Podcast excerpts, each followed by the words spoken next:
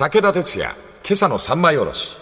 おはようございます。武田哲也です。おはようございます。水谷香奈です。かなびっくりしておりましたけど。あの、特に女性の間ですごく人気だすごいんっていですようのは知ってますけれども、ええ詳しいことは分からず。ああ、はい。これは3年か4年前の出来事でありました、ふるさと博多の街歩き。これをテレビ番組にしてあの放送するっていう企画がありまして、やっておりました。番組の方はコロナ禍もありまして終了したんでありますけども、はいまあとにかく思い出の多い街歩き番組でありました。その時であります福岡市内の美術館。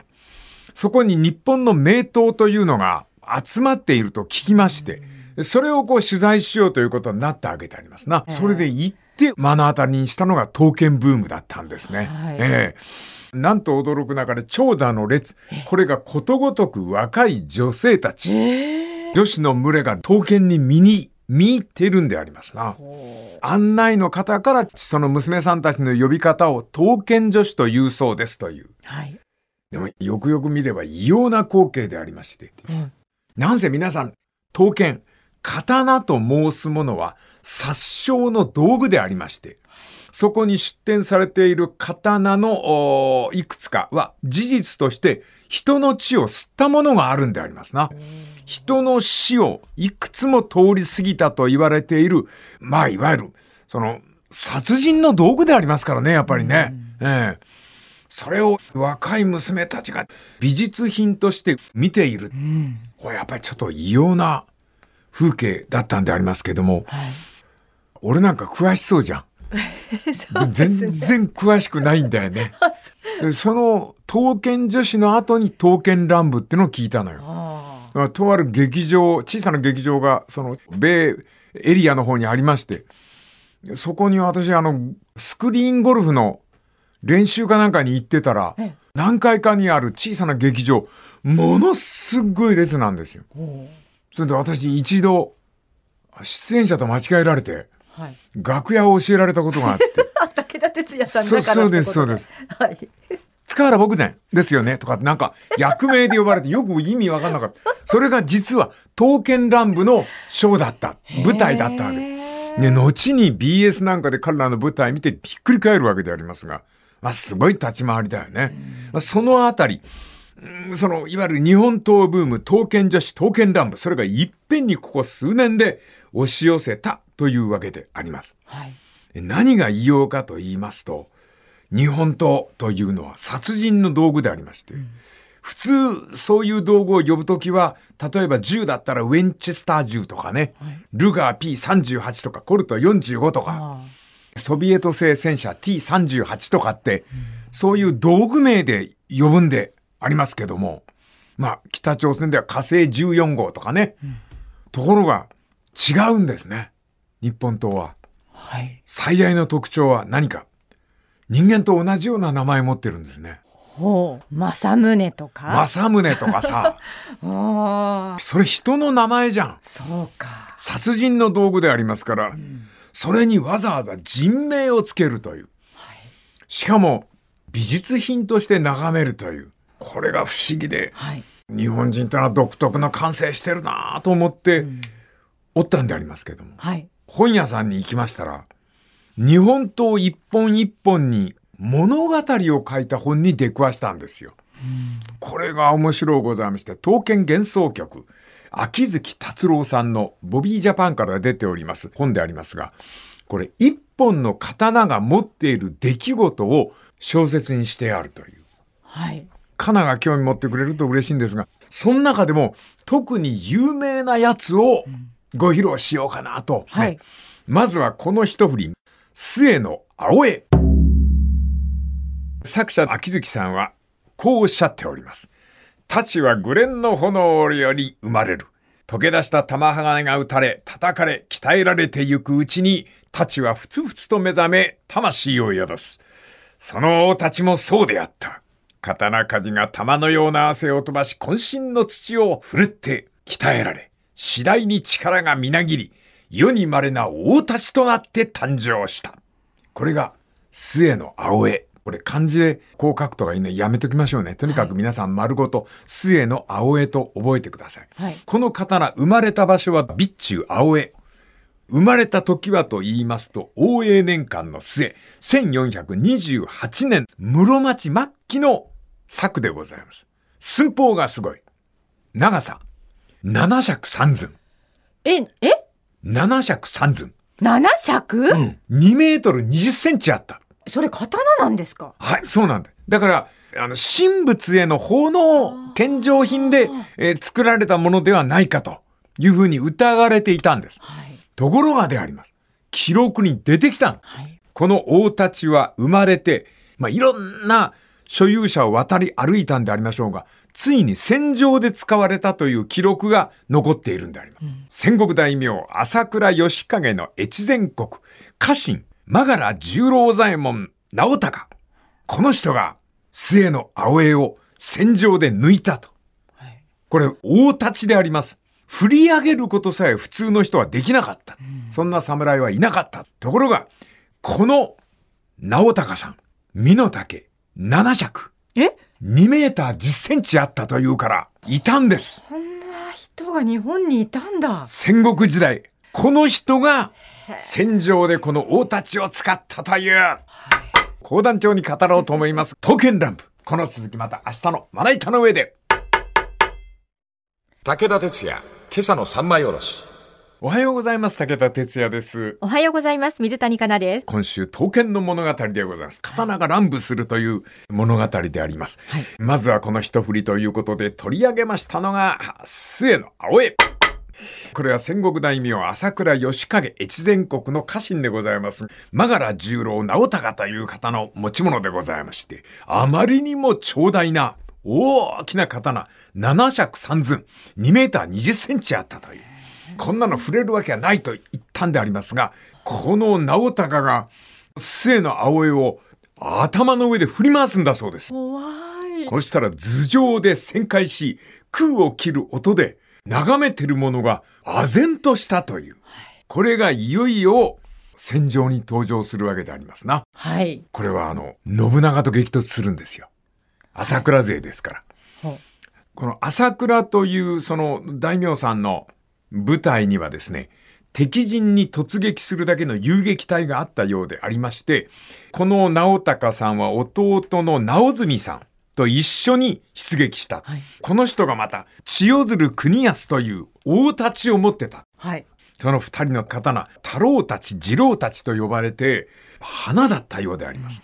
元気元年6月28日、近江、姉川の河原での合戦でございまして、世に言う姉川の合戦。浅井朝倉両勢対しまして、姉川南岸に展開する織田徳川勢、何万人と部隊がおりますんで、13段の陣を引いて対峙したという。しかも前面の徳川勢には、これまで有名な猛者でございますが、本田忠勝という三河州のお侍さんがおりまして、はい。名前がいいわ、忠勝。ほう本田忠勝。これが本陣を守っている。で、この兄弟、直隆、弟の直住太郎たち、次郎たちのマガラ兄弟はと言いますと、なんとこの13段の人書きを一枚一枚突き破って接近したという。家康軍に。はい。これはすごいですね。えー朝日が昇ると同時に戦闘が始まったらしいんでありますが、太郎たち、次郎たちが特艦を始めまして、その兄弟が振りかざすのは末の青江、弟は千代鶴国康であります。この2機の特艦凄まじく、徳川の三河州、戦が強かった、ここも。はい。で、トップに立っております、本田忠勝。この人がいい槍を持ってるんです。はい。刀剣不安はこの辺スラッスラ行くからすごいね。ええこれ、トンボ切りっていう。これ槍なんですか？これが槍。トンボ切り。なんでトンボ切りって言うかというと、この人が槍を持っておった。そこへのどかなトンボが飛んできて、槍の先に止まったんだって。止まった瞬間に真っ二つになったっていう。トンボ切り。すごい伝説。ええ。それで、その本田忠勝がトンボ切りを構えて待っておった。ほからもう戦国に残る伝説の対決でありますな。激突する朝倉、大立ち組、徳川三河州、本田隊。マガラ勢の戦闘は大立ちを旋回させながら突っ込んでくる2機でございまして、これは記録が残って、おるんでありますが、登ったばかりの朝の光に刀身は光の輪を二重に描き、姉川の水しぶきを跳ね上げて、その王たちが空を切る音凄まじく、風を巻き起こしてうなりを上げる。本田忠勝、かかれと叫びますと、取り囲む増票。誰もこの2機に切りかからない。目撃者によれば、マガラ兄弟の王たち、筆舌に尽くしがたしという。王たちが巻き起こす風は、戦場を吹き抜けていったという騒ぎさでございます。マガラは突進に突進を重ねまして、13段構えの8段まで打ち破るんでございますが、昼近くなってたんでしょうね。はい。さすがにくたびれて。しかも先頭を行く直高は、増票たちが突き上げます。槍に疲れて落馬。幾重の敵を切りつつも、ついに口から血を吐きまして絶命。絶命する瞬間に叫んだお光明を授ける。我が立ち、末の青絵を守り、潜在にその名を残せ、俺を殺した奴は、この太刀を褒美にやるから、この刀を守って、潜在の誉れにせよ。洗剤って？あと、な、あの、100年も200年も。ああ、洗剤ね。はいはいはい、潜在一遇です。はいはいはい。その一言を言い残して、血しぶきを上げて倒れた。これからがね、またこの太刀の謎が始まるんです。おその太刀、槍刺し、刺したものにあげるって言ったでしょ。太刀、戦場から消えたそうですよ。え、誰かが持ってって、持ってったっつったってそんな大きなものだからうん隠してもみ出てくるでしょこれ発見されて大騒ぎになるんですが、名古屋の熱田神宮に奉納された。う。え、じゃあどういう流れなんですか？あの、こういう日本刀を神仏に奉納するっていうのは、この時代にすでにあったようで、このマガラ兄弟の二振り、熱田神宮が管理することになったというわけでありまして、この物語、これで終わらない。はい。この次また明日のまな板の上で。武田鉄矢、今朝の三枚おろし。おはようございます。武田哲也です。おはようございます。水谷香奈です。二振りの王たちの伝説、末の青江国安であります。これ、何の因因縁か、国安も熱田神宮に収められて、これまた収めた場所が良かったんですね。熱田神宮っていうのは、信長が桶狭間の合戦で今川義元を打ち破るときに、願をかけたお宮さんなのよ。それで、信長がひどく喜んだらしいの。自分のが思いをかけた熱田神宮に、その二振りの名刀が奉納されたっていうことで、はい。喜んだらしいんで、これ、あの、今もあんの。今も？えっと、み、見ることができるんですか？はい。熱田神宮の宝物殿に、もう見るとびっくりするらしいよ、刀剣不安。えっと、どこに、びっくりどころはどこなんですか？あまりの大きさに、お持ったやつがいるっていうことが不思議で、でも、この物語が残っている以上は、やっぱり戦場で使われたんでしょうね。うん。この辺がね、日本刀の気味の悪さ、気味の悪さっていうか、長生きなんだよいや、なで。もちょっと気味の悪さって、あるよねありますね。あの、刀を扱った物語、あれが大好きで、ちょっと話余談になっちゃいますが、あの、新選組。新選組は三人衆いるじゃん。人気者の近藤勇、土方、沖田総司。それぞれ名刀一刀ずつ持ってんのよね。で、芝さんがね、新選組血風録だったかも最高のこと書いてんのよ。あの、近藤勇が持ってた虎鉄。はい。あれ偽物だったらしいんだよね。え？虎鉄っていう名刀を持ってる。それ昔からある名刀なんですか？うんうんうん。うん鎌倉時代の刀じゃないかな。はいそんな名刀で池田に乗り込んだっていうのは伝説、レジェンドになったわけ。はい。ところがそれが、その、芝さんの小説の中だよ。それが偽物とわかるのよ。で、偽物と見破った人を土方がすぐ殺してんのね。で、彼が吐き捨てた言葉が、近藤が持っておれば虎鉄に決まっておる。すごいと思わない？ドラマチックですね。ドラマチックだよね。それから、あの、起きた掃除が刀が傷ついたんでって言うんで、研ぎに出すね。その間代わりに持っててくださいって、あの、預けられた刀があったの。それが菊一文字っていう平安時代の刀なのよ。はい。ものすごく綺麗で、掃除が胸がときめくの。これ、柴さんの小説だよ。本当ではないと思う。だけど、いいんだよね。で、起きた掃除が結核で血吐いちゃう。その時にじーっとその菊一文字っていう刀を見つめて、起きた掃除がつぶやいた言葉が、お前は600年生きているのかって、間もなく数年のち死ぬであろう自分と、刀でありながら600年生きてるっていう。ななんかね、この末の青江と国安の物語聞くと、刀がこう渡ってゆく、なんかこう面白さをはい。感じない？え、でもその三人の刀は今でもあるんですかね？ええーと、菊一文字、虎鉄はあります。虎鉄はあります。それから、土方さんの刀もちょっと有名な、ごめんなさい、不安の方、名前ど忘れしちゃった。はいでも有名。でもこの辺が、道具と名選手っていう結びつき。はい。それから、金メダル取った時のシューズとかさ、はい。別にシューズいいじゃんとかって思うんですけど、はい。あの、長島が天覧試合でホームラン打ったバットとか、本人だって忘れてますよ、そんなバットね。だけど、そういうのを大事に保存し続ける。はい。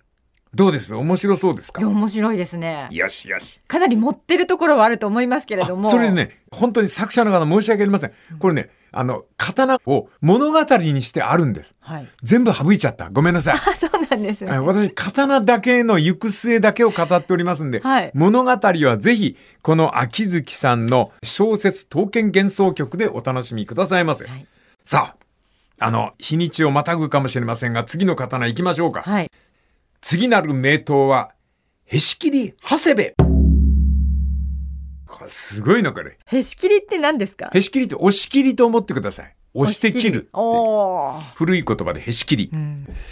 天正3年7月の出来事でございます。1575年。播磨の国の小大名で小寺家という家がありまして、そこの家老、若家老でございます。黒田官兵衛という若者がおります。まだ29歳の若者であります。はい。武田勝頼を長篠の合戦で叩き松永壇上を大和、式山に追い詰めるという新興勢力の織田家、その当主、信長というものに惹かれまして、小寺家を古文にしてくれとお願いするんであります。はい。しかし、日の出の勢いの織田家でございますんで、直接は会えない。で、官兵衛が家来の羽柴秀吉のもとに行きます。秀吉を紹介してあげようという話になるわけであります。と申しますのは、秀吉頭いいっすな。播磨の国の小さな大名が古文になりたいと言ってることは、この後のプロジェクトに大いにプラスになる。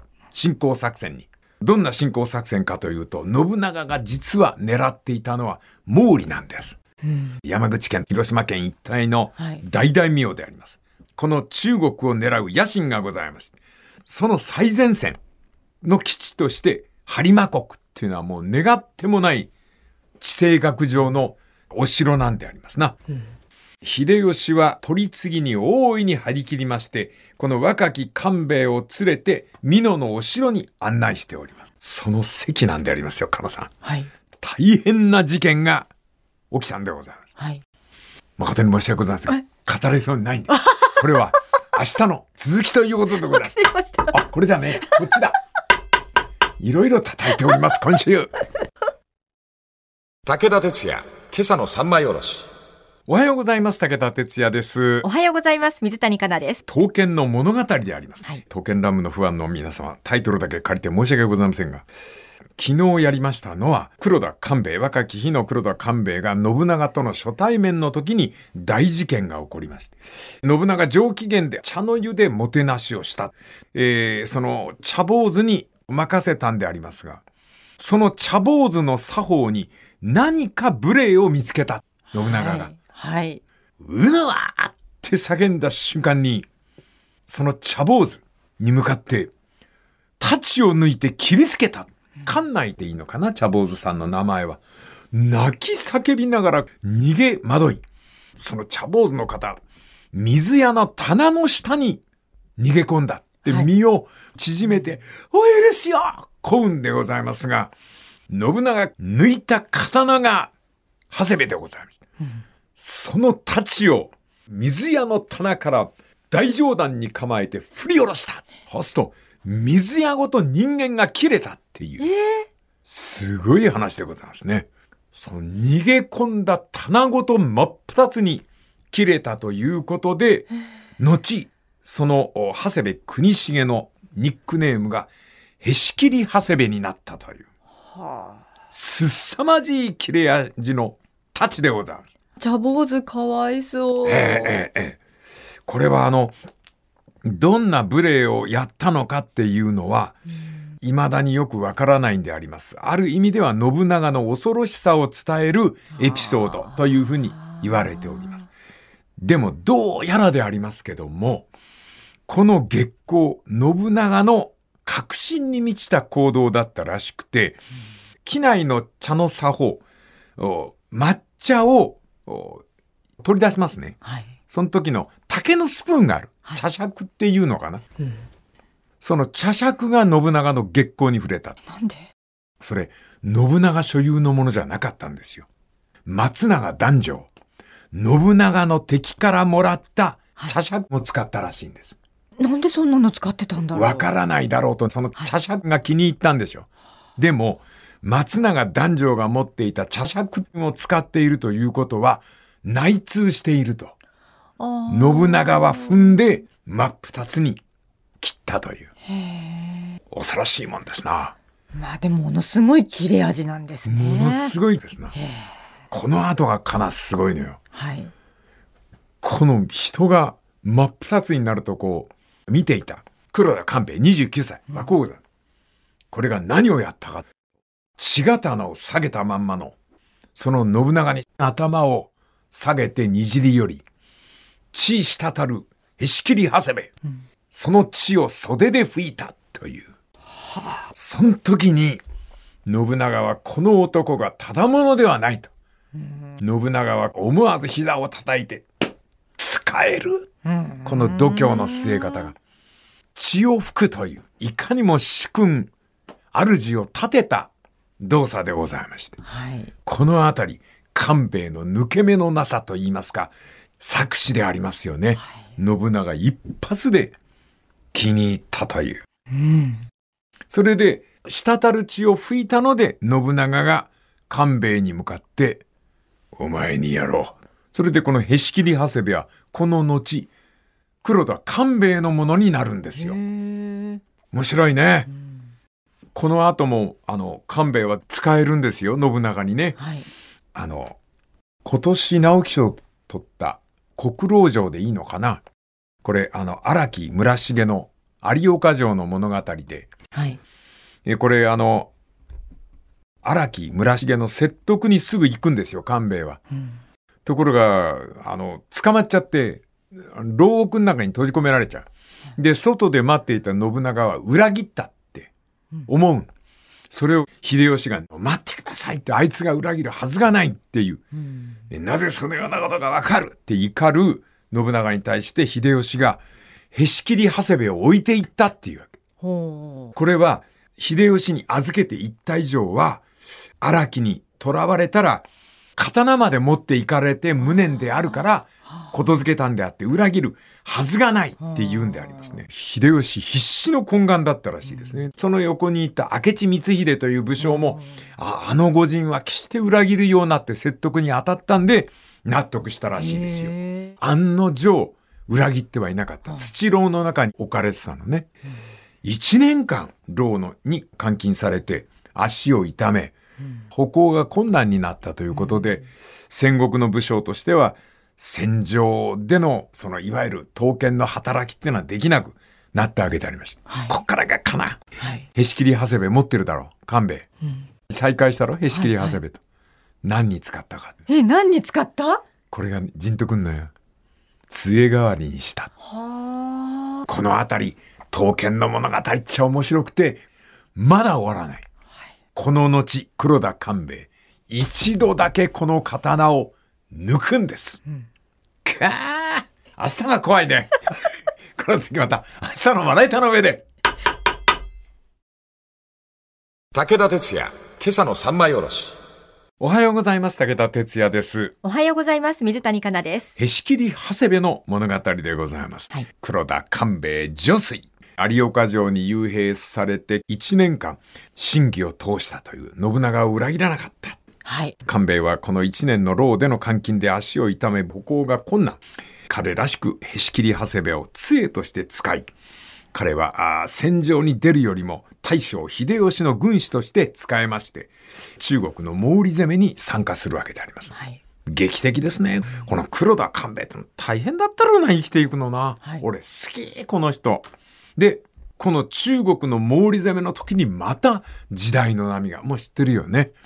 本能寺の変が起きるんです。使いの者がやってきて、信長様、討ち死になさいました。という法を聞くわけでございます。秀吉は取り乱して泣きじゃくったと言いますから、その秀吉に近づきまして、黒田官兵衛、秀吉に向かって一言、天下を取るは今にございます。すごいっすね。はい。それで、秀吉が、仇討ちじゃーって、中国返しですね、大返し。これでもう、信じられないスピードで、京へ駆け上って、天下取りの第一歩を記すわけであります。はい。でその時に、秀吉は取り乱してるのに、クールに、天下を取るは今にございますってつぶやいた官兵衛が、秀吉信じられなくなった。うん大変だね、戦国の人は。はい。信じられなくなった。ちょっと頭切れすぎるって怖いじゃない。怖いじゃない、そういう参謀って。芸能界でもそういう話ありますよ。あ、そうですか？ああ、ああ、ほそれで、官兵衛が取った態度が、すぐに家督を息子に譲って隠居しちゃうう。うの。ん。すごいでしょ？まだ若いのに。うん。そして、新しい名前を自分につけて、それを強とするの。それが女水なのよ。はい。意味ありだと思わない？えー、わからない。水のごとし。黒田官兵衛女水っていうのを呼び名にして、水のごとしと。あそういう意味なんだ。そういう意味だよあ、そう。欲も何にもない。水のごとし、心は。でも、その官兵衛を横目で睨む奴がいたのよ。それが徳川家康なの。ほう。それで官兵衛っていうのは、秀吉からも家康からも一目置かれていたんでありますね。それで、この後、秀吉が行ってしまいますと、官兵衛は態度をカラッと変えまして、家康につくの。うん。自分はつかない。松十丸。人質になってた子が成人しましたんで。はい。その子に、徳川家康の方につかせるわけ。もう彼の頭の中で、次天下を取るのは家康だと。でも彼自身もこの時に天下を諦めてなかったのよ。うん。ほんで息子に家来になれと言っといて、二股かけん。すごいなあ戦国ってのはね。はい。そして始まったのが1600年。関ヶ原の合戦なのよ。はい。これはもう、官兵衛が待ちに待った戦。だって、東西両軍合わせて、あの狭い関ヶ原、集まった部隊20万人ですよ。丸々国の侵攻だってあんた3日で落とすっつったのがさ、何ヶ月かかってますか、?20 万がぶつかり合うと最低でも半年、な、長引けば1年かかると。こう踏んだわけですよ、黒田官兵衛は。何やったと思う？自分は大分県の田舎にいるのよ。で、息子は岐阜県の関ヶ原で戦争やってん。こっからがすごい。九州を平定しかかる。九州を自分の国にして、三成と家康が戦っている真横から両方を殺すっていう。そんなこと可能なんですか？一人サポーターがいるのよ。今はっきりしてきてるんだけど、はい。官兵衛には加藤清正がいるのよ。加藤清正はそのために熊本城を作ってん。それ。で、両者合わせて、三成と家康を蹴っ倒して、天下を取るのよ。うん。すごい構想だろう。はい。その立ち上がるときに、あの官兵衛が、へし切り長谷部を抜いたんだって。なるほどだろう。そういうことなんだ。杖としていた刀を抜いて、横合いから天下を取る。大構想を。そういうこと。うん。ところが、分かってますよね。はいその後、オチがどうついたか。期待した関ヶ原の合戦。あなた朝の7時に始まって、昼過ぎの1時には終わっちゃった。はい。まあ、がっくりきたんでしょうね。官兵衛、何をやったか。すぐに九州を家康に献上したのよ。今、お忙しそうだったんで、私が代わりにやっておきましたうわ。ー、すごい、その言い方。いいだろう。だけど、最後まで信じてなかったんだって、家康は。ところが困ったことに家康も弱いんだ。関ヶ原で勝てたのは、その黒田の息子の活躍なのよ。で、有名な話が一つ残るのよ。息子がお父っつぁんとこに自慢しに来たのよ。お父さんお父さん、聞いてください。なんだ？いあ時間いっぱいですか？え？ここで終わるんですか？あ、いや、もうちょっと話そうな。いや、やっぱやめとこう。伸ばごめんなさい。ちょっとね、これちょっと時間がかかるんで。申し訳ございません。これ来週来週やりましょう、来週。えちょっと来週皆さんイライラするかもしれない。待っててください。刀剣乱舞まだまだ続きます。この続きまた来週のまな板の上で。